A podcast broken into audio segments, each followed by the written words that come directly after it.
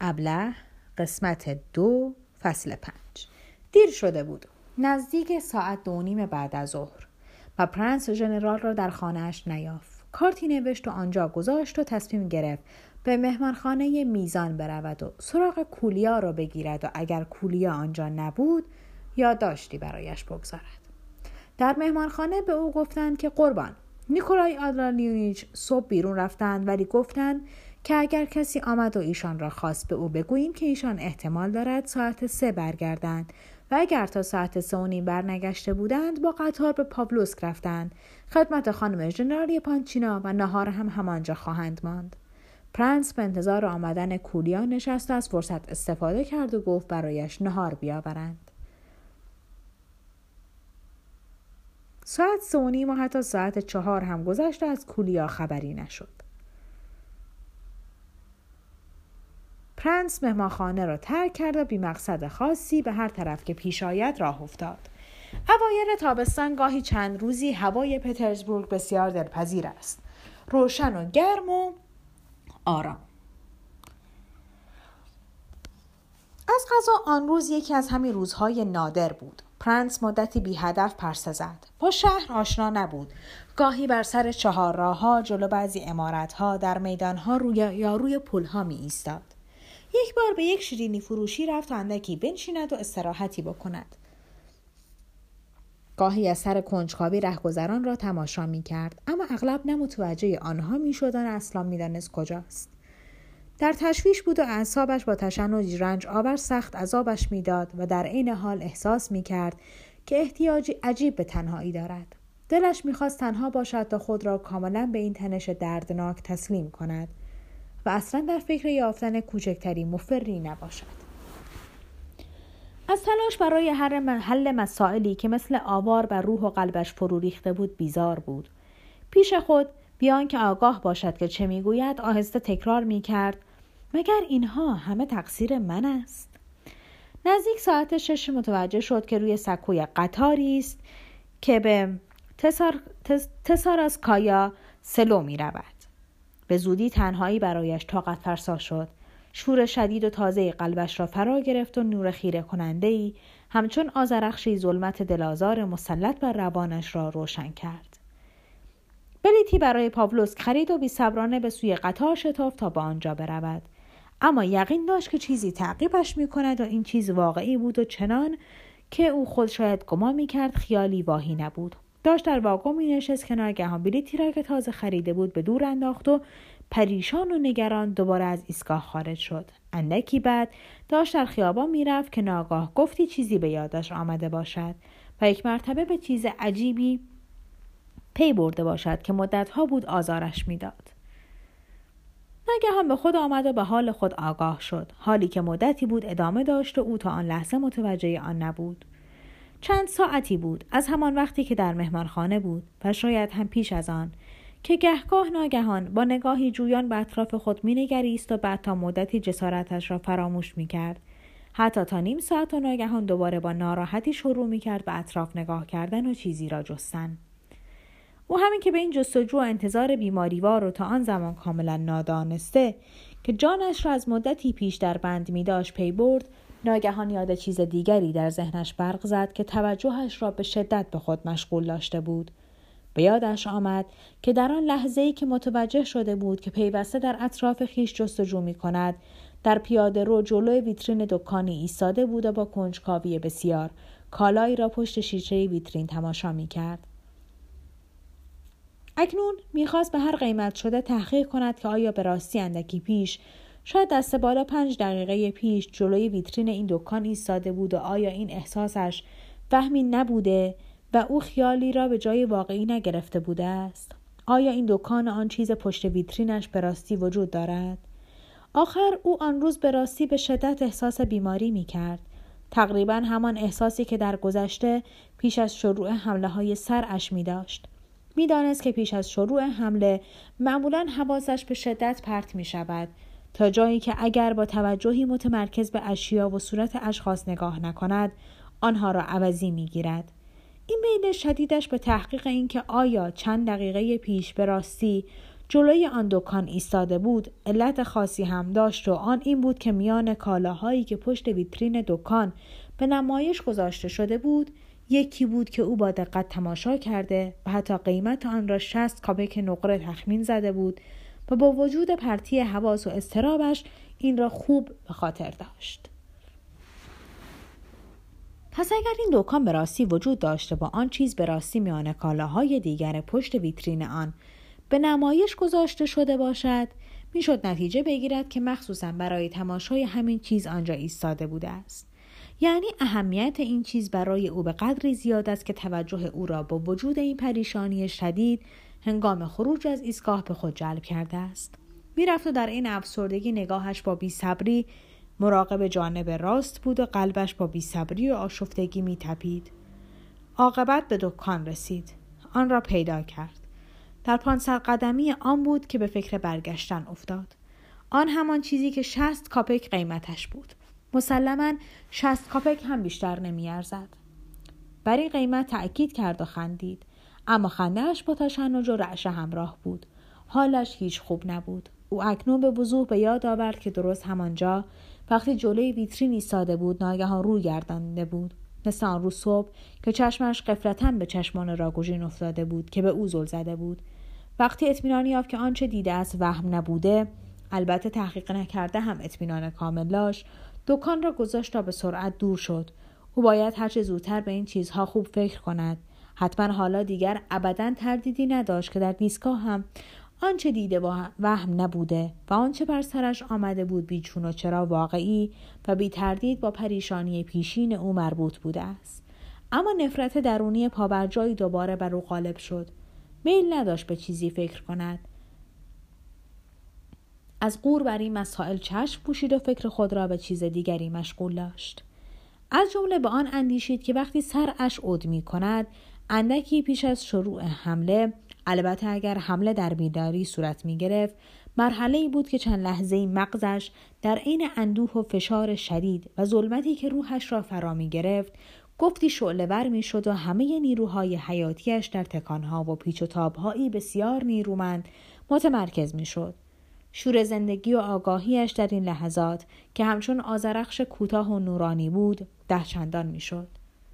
زمین و دلش با نوری خارقلاده روشن میگشت تمام تشویش ها و تردیدها و نگرانی هایش گفتی یک باره برطرف می شد و به صلحی والا و سرشار از شادی و امیدی متعادل که سراسر روشنی و خردمندی و آگاهی به علت العلل بود مبدل می گشت.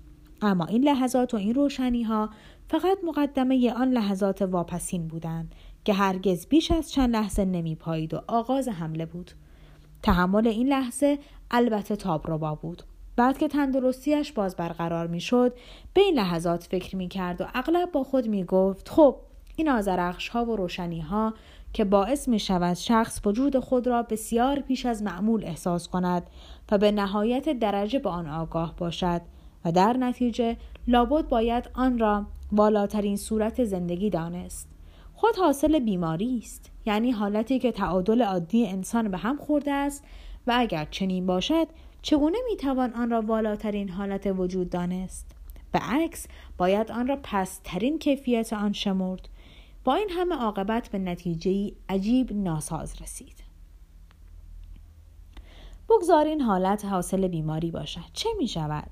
چه کار داریم که این تنش غیرعادی و معمول بیماری است؟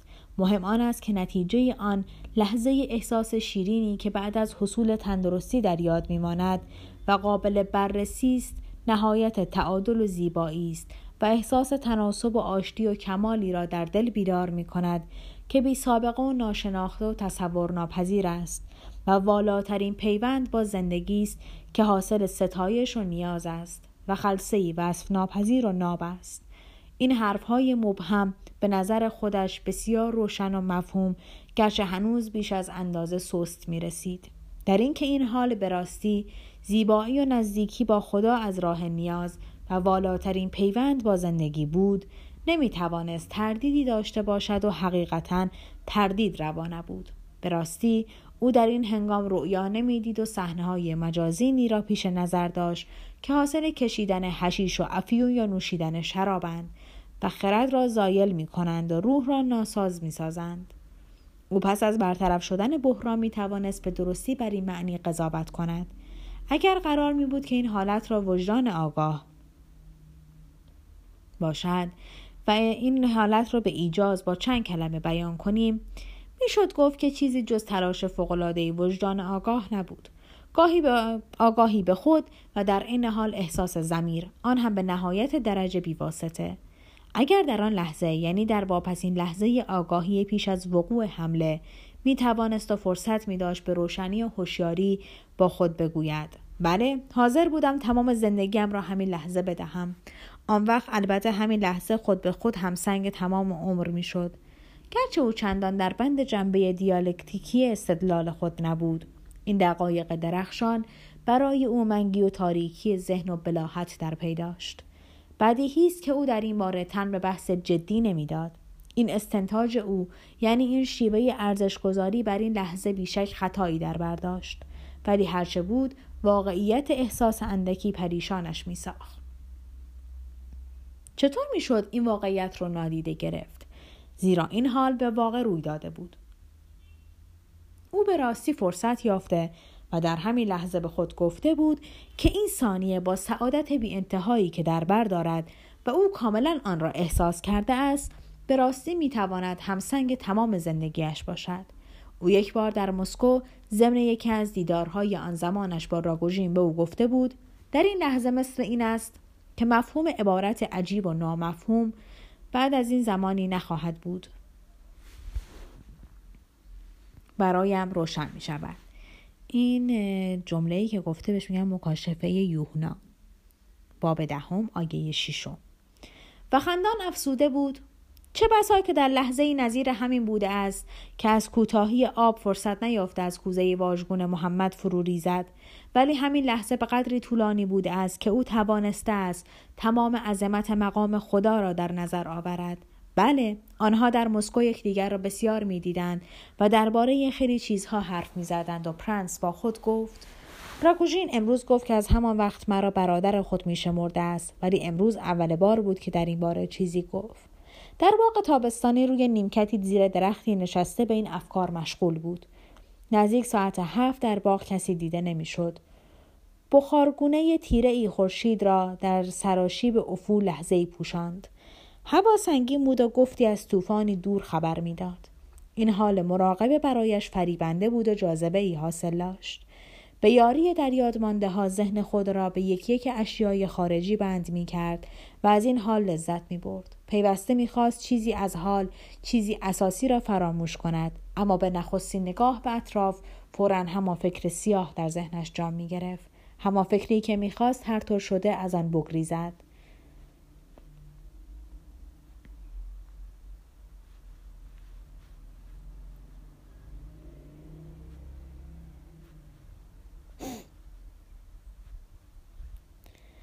گفتگوی اندکی پیش خود را با پیشخدمت مهمانخانه سر نهار به یاد آورد. درباره قتل عجیب و فجیعی که مدتی پیش صورت گرفته و جنجال و بحثهای بسیار برانگیخته بود. اما همین که این گفتگو را به یاد آورد باز به چیز عجیبی آگاه شد. میلی عجیب و مقاومت ناپذیر می شود گفت یک جور وسوسه. ارادهاش را فلج کرده بود. برخواست و باغ را ترک کرد و یک راست به سوی ساحل راست نیوا رفت. اندکی پیش در ساحل مقابل از رهگذری خواسته بود که راه رفتن به کوی مقصود خود را در آن سوی شط به او نشان دهد رهگذر راه را نشانش داده بود اما پرنس فورا به جایی که می‌خواست نرفته بود در همه حال آن روز رفتن با آنجا نتیجه ای نمی داشت. این را می‌دانست. مدتی بود که نشانی را در اختیار داشت.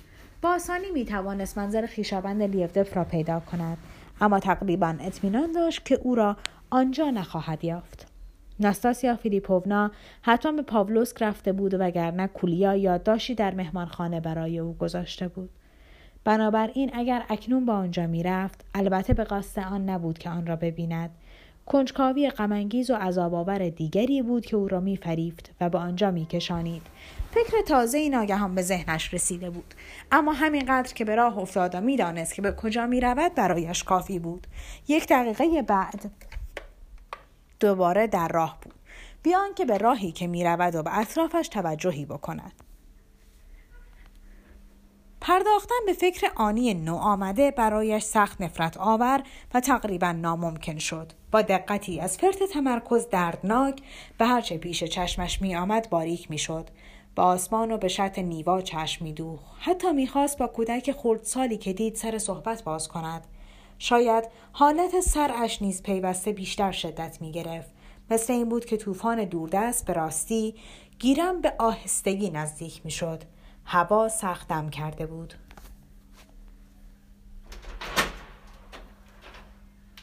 نمی‌دانست چرا خواهرزاده لیبدف که او آن روز صبح دیده بود پیوسته در برابر نظرش می آمد. درست همانطور که گاه تکمایه ای از آهنگی با سماجت در ذهن آدم تکرار می شود و به قدری که آدم را از فرط بیزاری منگ می کند و عجیب آن بود که این جوان مدام در هیئت قاتلی پیش چشمش مجسم می شد که لیبدف ضمن معرفی او به پرنس ذکرش را کرده بود.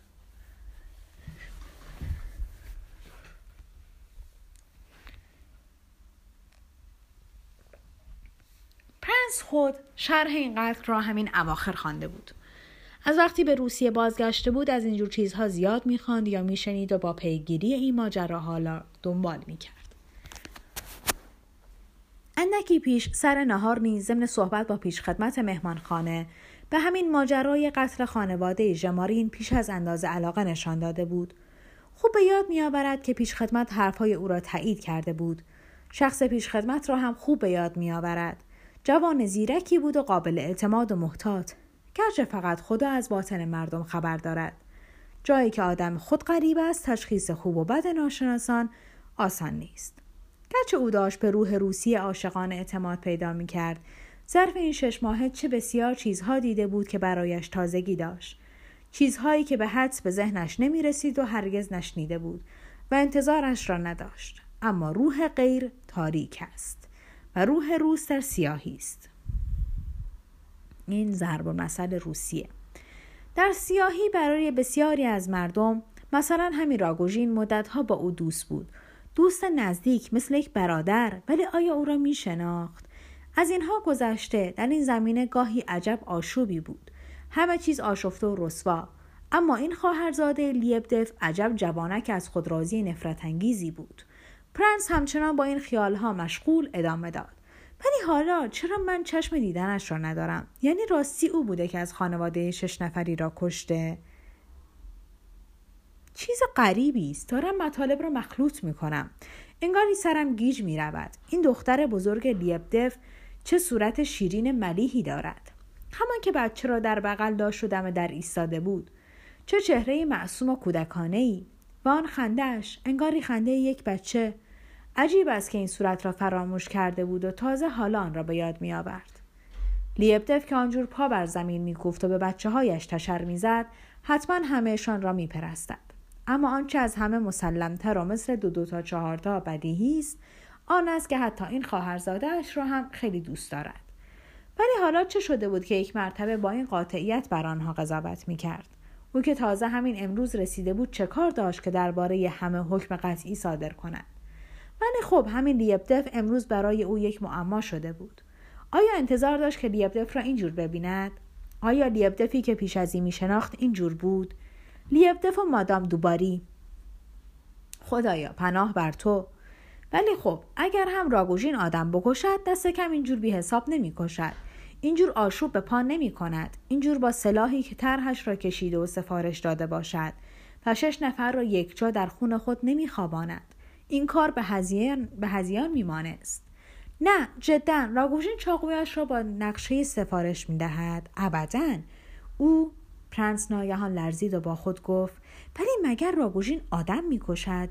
آیا جناعت نیست؟ رزالت نیست که با این وقاحت رک و راست چنین فرضی را می‌کنم؟ این را که می‌گفت سرخی شرم, سرخی شرم ناگهان تمام چهرهش را پوشاند. حیرت زده و مثل مجسمه در جا خشک شده ایستاد. ناگهان به یاد اندکی پیش در ایستگاه پاولوس افتاد و نیز به یاد آن روز صبح در ایستگاه نیکولایوفسکی و سؤالی که به آن سراحت درباره آن چشمها از راگوژین کرده بود و به یاد صلیب او که حالا به گردن خودش آویخته بود و تبرک مادر او که راگوژین خود خواسته بود و آخرین روبوسی او که با تشنج همراه بود. و دست آخر این که راگوژین سر پله ها به خاطر او نز ناستاسیا فیلیپوونا چشم پوشیده بود. و حالا او بعد از همه اینها در اطراف خود مدام در انتظار پیش آمدی بود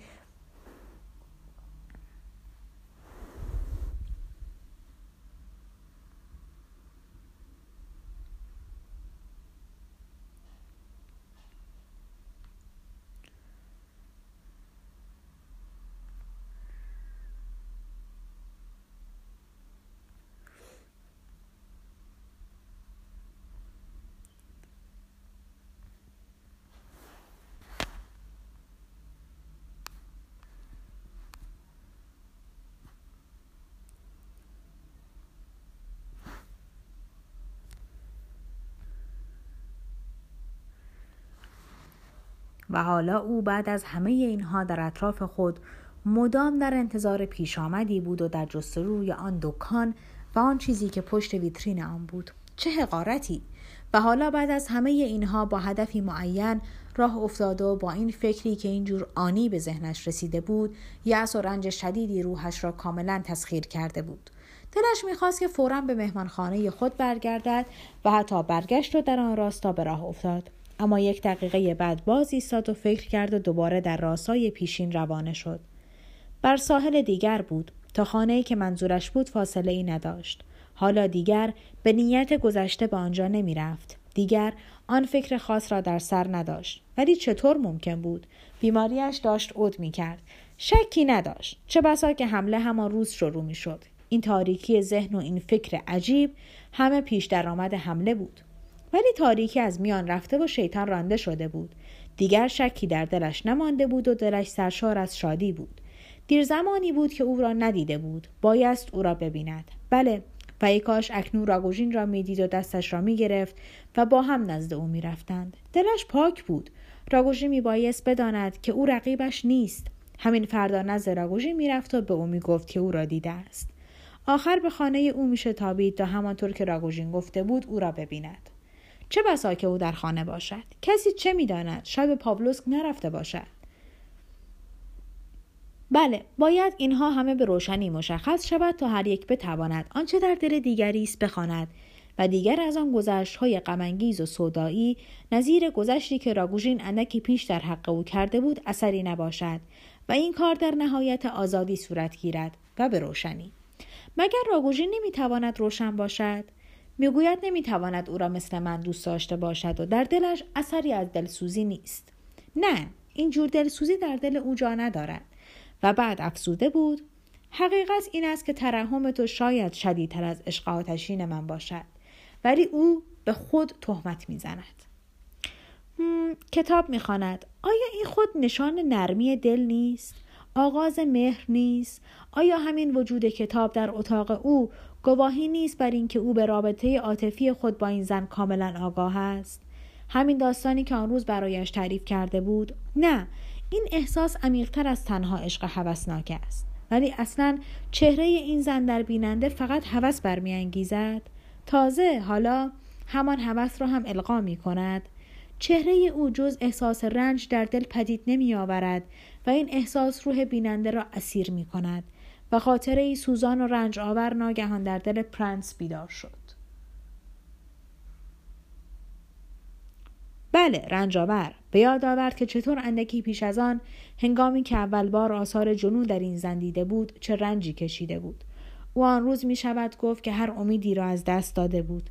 چطور توانسته بود وقتی ناستاسیا فیلیپوونا از او به نزد راگوژین گریخته بود او را به حال خود بگذارد؟ او میبایست به دنبالش شتافته باشد. نه اینکه در انتظار خبرش بنشیند. ولی آیا راگوژین به راستی تا کنون متوجه جنون او نشده بود؟ راگوژین در همه چیز دلایل دیگری می‌دید. عللی که به سودا مربوط می‌شد. و عجب حسادت حیرت آوری به جنون میمانست. با این فرضی که پیش خود کرده بود می‌خواست چه بگوید؟ پرنس ناگهان برافروخت و مثل این بود که چیزی در دلش لرزید. ولی حالا چه کار داشت که این چیزها را به خاطر آورد؟ اینجا دیوانگی از دو طرف بود برای او یعنی برای پرنس. عشق سودایی به این زن قابل تصور نبود. چنین خیالی حتی از سنگدلی می بود غیر انسانی بود. بله بله نه ممکن نیست. راگوژین به خود تهمت می‌زند او جوان اصیل و بزرگواری است. هم به تحمل رنج دارد هم توانایی همدردی. وقتی تمام حقیقت را بداند وقتی دریابد که این زن آسیب دیده نیم دیوانه چقدر سزاوار ترحم است آیا واقعا کارهای گذشته و رنجهای خود را به او نخواهد بخشید؟ آیا خدمتگزار و برادر و دوست و فرشته رحمتش نخواهد شد؟ دلسوزی به زندگی خود راگوژین معنا خواهد داد و به او معرفت خواهد بخشید. همدردی بزرگترین و شاید یگان قانون وجود برای تمامی بشریت است. وای که گناه او یعنی پرنس در قبال راگوژین چه نابخشودنی و ننگین است. نه روح روزها نیست که تاریک است. روح خود اوست که با این خیال زشتی که در ذهن آورده در ظلمت فرو رفته است. با چند کلمه گرم و مهرآمیزی که او یعنی پرنس در مسکو به او گفته بود راگوژین او را برادر خود می شمرد و او ولی اینها همه از بیماری است هزیان است. این عقده گشوده خواهد شد. راگوژین اندکی پیش که گفت ایمانش را از دست می دهد چه افسرده بود. این آدم ظاهرا رنج, رنج بسیار کشیده است. می‌گوید که دوست دارد این تابلو را تماشا کند. ولی نه دوست ندارد احتیاج دارد. راگوژین فقط صاحب روحی عاشق نیست مبارز هم هست. می جنگد تا ایمان گم شدهش را باز به دست آورد. به آن احتیاج دارد از نداشتنش رنج می‌برد. انسان ناچار است به چیزی اعتقاد داشته باشد. باید به کسی اعتقاد داشته باشد. ولی این تابلو هلباین هم تابلوی عجیبی است. آه این هم آن خیابان. لابد این هم باید آن خانه باشد. بله شماره 16 خانه خانم فیلوسووا بیوه مرحوم منشی کلژ. کلژ فیلیسوف. پرنس زنگ زد و ناستاسیا فیلیپوونا را خواست.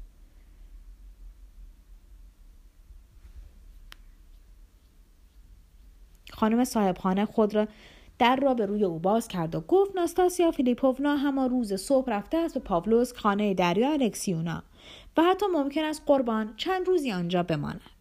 این خانم فیلیسووا زن کوتاه قامت چهل و چند ساله ای بود که چهره تیز و خشن و چشمان نافذی داشت و نگاهش مکر آمیز و سمج بود. اسمش را پرسید و مثل این بود که به عمد رنگ رازداری به پرسش خود می‌دهد. پرنس ابتدا نمی‌خواست اسم خود را بگوید و رفت ولی زود برگشت و به تأکید از او خواست که نام او را به ناستاسیا فیلیپوونا اطلاع دهد. فیلیسووا این اصرار او را با توجه بسیار و تأکید فوقالعاده بر رازداری پذیرفت.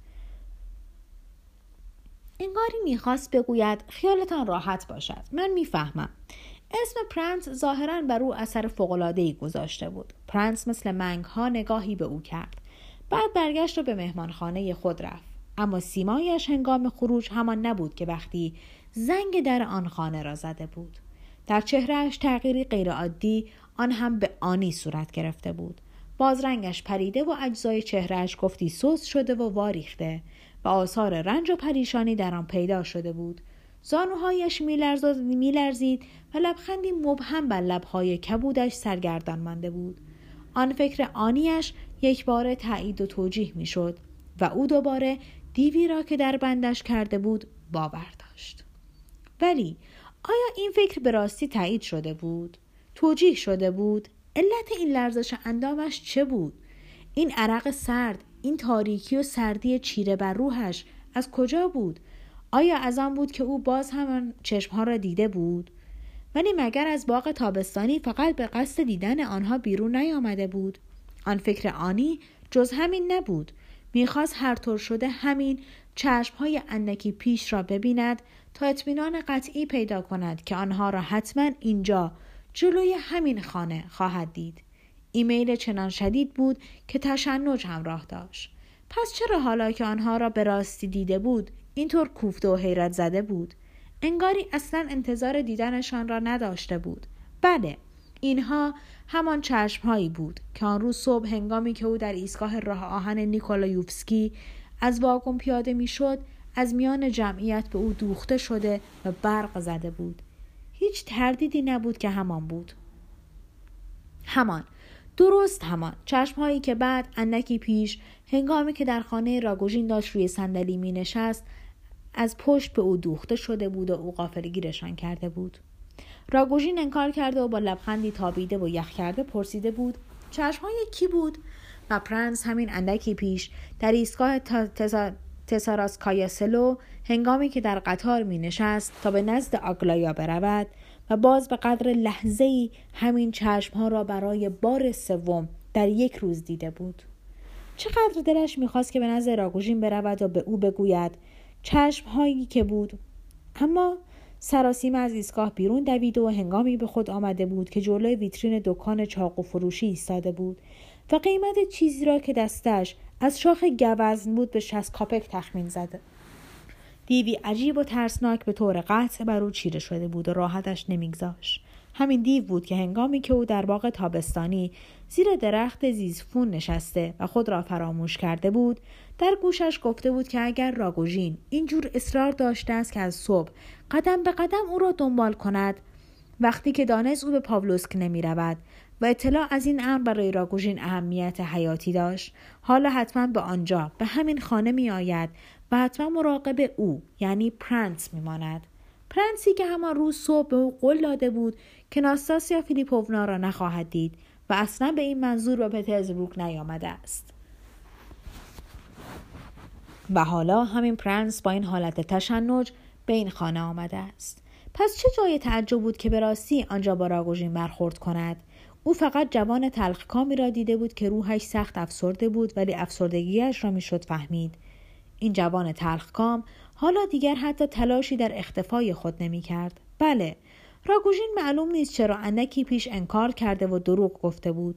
اما در ایستگاه ایستاده بود و حتی اصرار در پنهان داشتن خود نداشت. حتی می شود گفت که بیشتر پرنس بود که خود را مخفی می کرد نه راگوژین. و حالا در نزدیکی خانه در طرف دیگر خیابان در پنجاه قدمی او. نه درست مقابل خانه بلکه اندکی آن طرفتر در پیاده روی مقابل دستها را بر سینه چلیپا کرده ایستاده. منتظر بود و انگاری به عمد طوری جلو چشم ایستاده بود که دیده شود. او در مقام متهم کننده و قاضی آنجا ایستاده بود و نه در مقام نه در چه مقامی. ولی حالا چرا پرنس خود پیش او نرفت و روی از او گرداند و وانمود کرد که متوجه او نشده است. حالا که چشمشان به هم افتاده بود. بله چشمشان به هم افتاده بود. یکدیگر را دیده بودند. مگر نه او خود اندکی پیش خیال داشت دست راگوژین را بگیرد و با هم با آنجا بروند.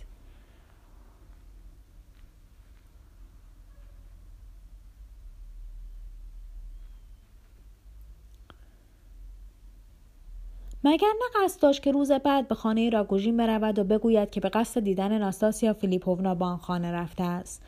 مگر خودش نبود که در نیمه راه دیوش را از خود رانده بود و مگر ناگهان شادی جانش را فرا نگرفته بود؟ یا واقعا در راگوژین یعنی در هیئت آن روز این آدم در مجموع حرفها و حرکات و اعمال و نگاههایش چیزی بود که از پیش در دل او آن احساسهای هولناک و نجوای پریشان کننده دیوش را پدید می آورد و تایید می کرد. چیزی که مسلم بود ولی به آسانی قابل تحلیل نبود. نمی‌شد آن را شرح داد و با دلایل کافی توجیه کرد ولی با وجود این دشواری تحلیل و ممکن نبودن تشریح اثری نیرومند و مقاومت ناپذیر بر جا میگذاشت که ناخواسته به اعتقادی استوار مبدل می‌شد ولی اعتقاد به چه چیز وای که قباحت و حقارت این اعتقاد و این پیش احساس رزیلانه چقدر پرنس را رنج می‌داد و وای که او خود را چه گناهکار می شمرد. پیوسته با لحن ملامت و بازخواست با خود می گفت اگر جرأت داری بگو اعتقاد به چه چیز. اگر می توانی به روشنی و دقت و بی تردید فکرت را بر زبان بیاور. و با نفرت و روی برافروخته مدام تکرار کرد وای چه رزلم! حالا من تا آخر عمر با چه روی در چشمان این مرد نگاه کنم؟ وای چه روزی بود خدایا چه کابوسی. در پایان این راه دراز و رنج افزا از آن سوی شد لحظه ای رسید که میلی شدید و مقاومت ناپذیر بر پرنس چیره شد که فورا نزد راگوژین برود و در انتظارش بماند و با شرمساری در آغوشش بفشارد و بازاری همه چیز را به او اعتراف کند. و یک باره با این عقده را از دل فرو گذارد. ولی خود را جلوی مهمانخانه خود یافت. وای که از این مهمانخانه و آن راه رویش و از تمام امارت و اتاقهایی که آنجا گرفته بود چه بیزار بود. از همان ابتدا و همان نگاه اول از آن بیزار شده بود. آن روز چند بار با نفرت بسیار به یاد آورده بود که باید با آنجا بازگردد. به در بزرگ مهمانخانه که رسید ایستاد و با تمسخری تند و گزنده با خود گفت چه شده که امروز مثل یک زن بیمار هر احساس دلم را جدی می‌گیرم و باورش می‌کنم. بحران جدید شرم و یأسی تابروبا او را در جا باز داشت.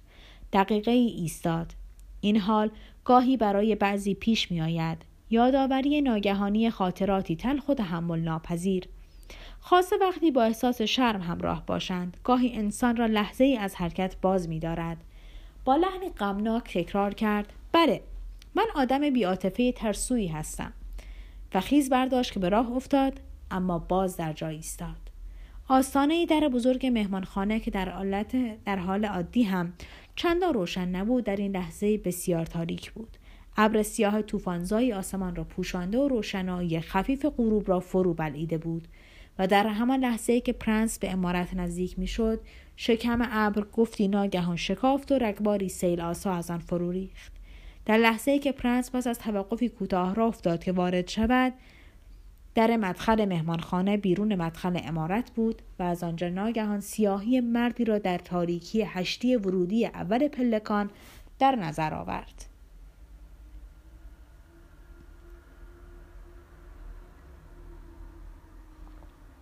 مثل این بود که مرد در انتظار چیزی باشد ولی فورا مثل برق ناپدید شد پرنس نتوانست چهره این شخص را به درستی تشخیص دهد و البته ممکن هم نبود به درستی او را باز شناسد خاصه اینکه آن همه آدم از آنجا میگذشتند. مهمانخانه بود و اشخاص بسیاری مدام آهسته یا شتابان در راهروهای آن می آمدند و می رفتند. اما او ناگهان احساس کرد و یقین یافت که این شخص را به جا آورده است و هیچ تردیدی نداشت که راگوژین است. لحظه ای بعد به قصد یافتن او به پلکان شتابید. قلبش به شدت می با اطمینانی عجیب در دل می گفت همین حالا مسئله ها همه خلا خواهد شد. پلکانی که پرنس پیش گرفت و از آن بالا شتابید از پایین به راهروهای طبقات دوم و سوم می‌رفت که اتاقهای مهمانخانه در دو طرف آنها قرار داشت.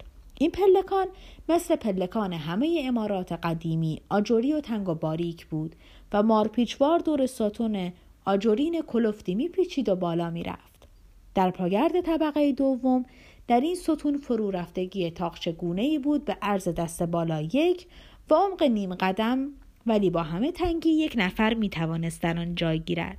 پرنس چون پاگرد رسید با وجود تاریکی تشخیص داد که کسی در این تاقچه پنهان شده است و احساس کرد که میل دارد بی به او به صعود خود ادامه دهد و به سمت راست نگاه نکند یک قدم هم برداشت ولی تاب نیاورد و روی برگرداند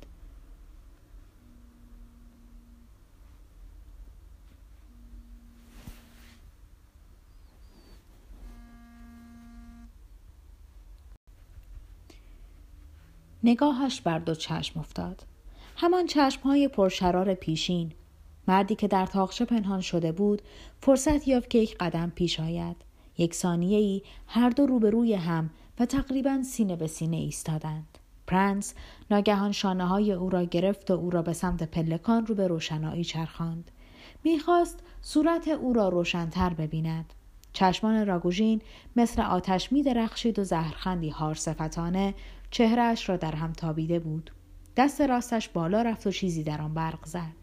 پرنس ابدا به فکر آن نبود که این دست را نگه دارد. فقط این را به یاد داشت که گفتی فریاد زد پارفیوم باور نمی کنم. بعد مثل این بود که ناگهان پیش رویش شکافی باز شد. روشنایی درونی خیره کننده ای در روحش درخشید. این حال شاید بیش از نیم ثانیه طول نکشید. ولی او به روشنایی و به آگاهی کامل ابتدای آن را آغاز نایله وحشت آوری که سینهاش را درید و از آن بیرون زد و هیچ نیروی قادر به جلوگیری از آن نبود به یاد سپرد. آگاهیش به لحظه خاموش شد و ظلمت کامل روحش را فرا گرفت. حمله سر که مدتی دراز آسودهش گذاشته باز به سراغش آمده بود. می‌دانیم که حمله های سر یا خود قش آنی است. در این لحظه صورت بیمار در هم میتابد و خاص نگاهش حالت عادی خود را از دست می دهد. این تابیدگی و تشنج سرابهای بیمار و همه اجزای چهره او را فرا می گیرد. ناله ای هلاک و تصور ناپذیر که به هیچ صدای آدمی شباهت ندارد سینه را میدراند در این ناله که نعره است هیچ اثری از کیفیات انسانی وجود ندارد بیننده به هیچ روی نمی‌داند یا دست کم بسیار به دشواری می‌تواند تصور کند و بپذیرد که این نعره از سینه همین شخص بیرون می آید. انسان خیال می کند که شخص دیگری است که در سینه بیمار پنهان شده و نعره می‌زند. دست کم بسیاری از آنهایی که شاهد این منظره بوده اند احساس خود را به این صورت وصف کرده اند.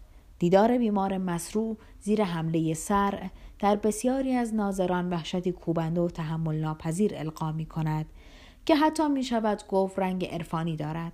لابد همین وحشت ناگهانی همراه با احساسهای وحشتآور دیگری که در چنین لحظه‌ای در بیننده القا می شود راگوژین را فلش کرد و در جا خوشکانی دو پرنس را از آسیب ضربه کاردی که بی تردید داشت و رو فرود می آمد حفظ کرد. بعد راگوژین بیان که وقوع حمله سر را حد زده باشد چون دید که پرنس تلو تلو خوران واپس رفت و ناگهان به پشت در پلکان افتاد و پشت گردنش به لبه سنگی پله خورد. سراسیمه از پلکان فروش تابید و پیکر بر زمین مانده پرنس را دور زد و از خود بی خود از مهمانخانه بیرون تاخت.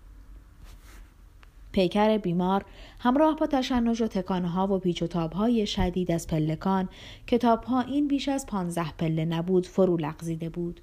به زودی بیش از پنج دقیقه نگذشته پیکر بر زمین افتاده. توجه مهمانخانگیان را به خود جلب کرد و جمعی به دور آن گرد آمدند. خونی که زیر سر بیمار جمع شده بود اسباب حیرت بینندگان شد. نمی‌دانستند که این سقوط حاصل تصادفی بوده یا جنایتی صورت گرفته است. اما به زودی بعضی از تماشاگران تشخیص سر دادند و یکی از پیشخدمتان پرنس را به جا آورد که از مشتریان تازه رسیده است و اتفاقی فرخنده عاقبت به پریشانی عمومی پایان داد. کولیا ایولگین که گفته بود ساعت چهار به مهمانخانه باز خواهد گشت و به عوض بازگشت به پاولوسک رفته بود ناگهان نگران شده و از صرف نهار در خانه خانم ژنرال چشم پوشید و به پترزبورگ بازگشته به مهمانخانه شتافته و نزدیک ساعت هفت بانجا رسیده بود. یادداشتی را که پرنس برایش گذاشته بود خوانده و دانسته بود که او به پترزبورگ بازگشته است و نشانیش را دانسته و خود را به آنجا رسانده بود.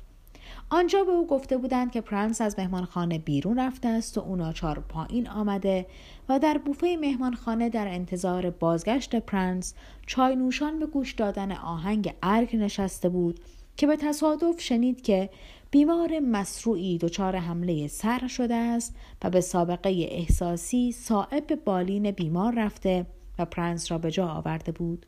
فورا هر کار که لازم بود صورت گرفت و پرنس را به اتاقش بردند. گرچه به زودی به هوش آمد. مدتی طول کشید تا کاملا هوشیار شود. پزشکی که برای معاینه زخم جمجمهاش به بالینش دعوت کرده بودند گفت که ضربه‌ای که به سرش خورده ابدا خطرناک نیست. یک ساعت پرنس یک ساعت بعد که پرنس به قدر کفایت به محیط خود آگاهی یافت کولیا او را با درشکه‌ای به خانه لیبدف منتقل کرد. لیبدف بیمار را با گرمی و تکریم بسیار پذیرا شد و به خاطر او رفتن به ییلاق را نیز جلو انداخت. سه روز بعد همه در پاولوسک بودند.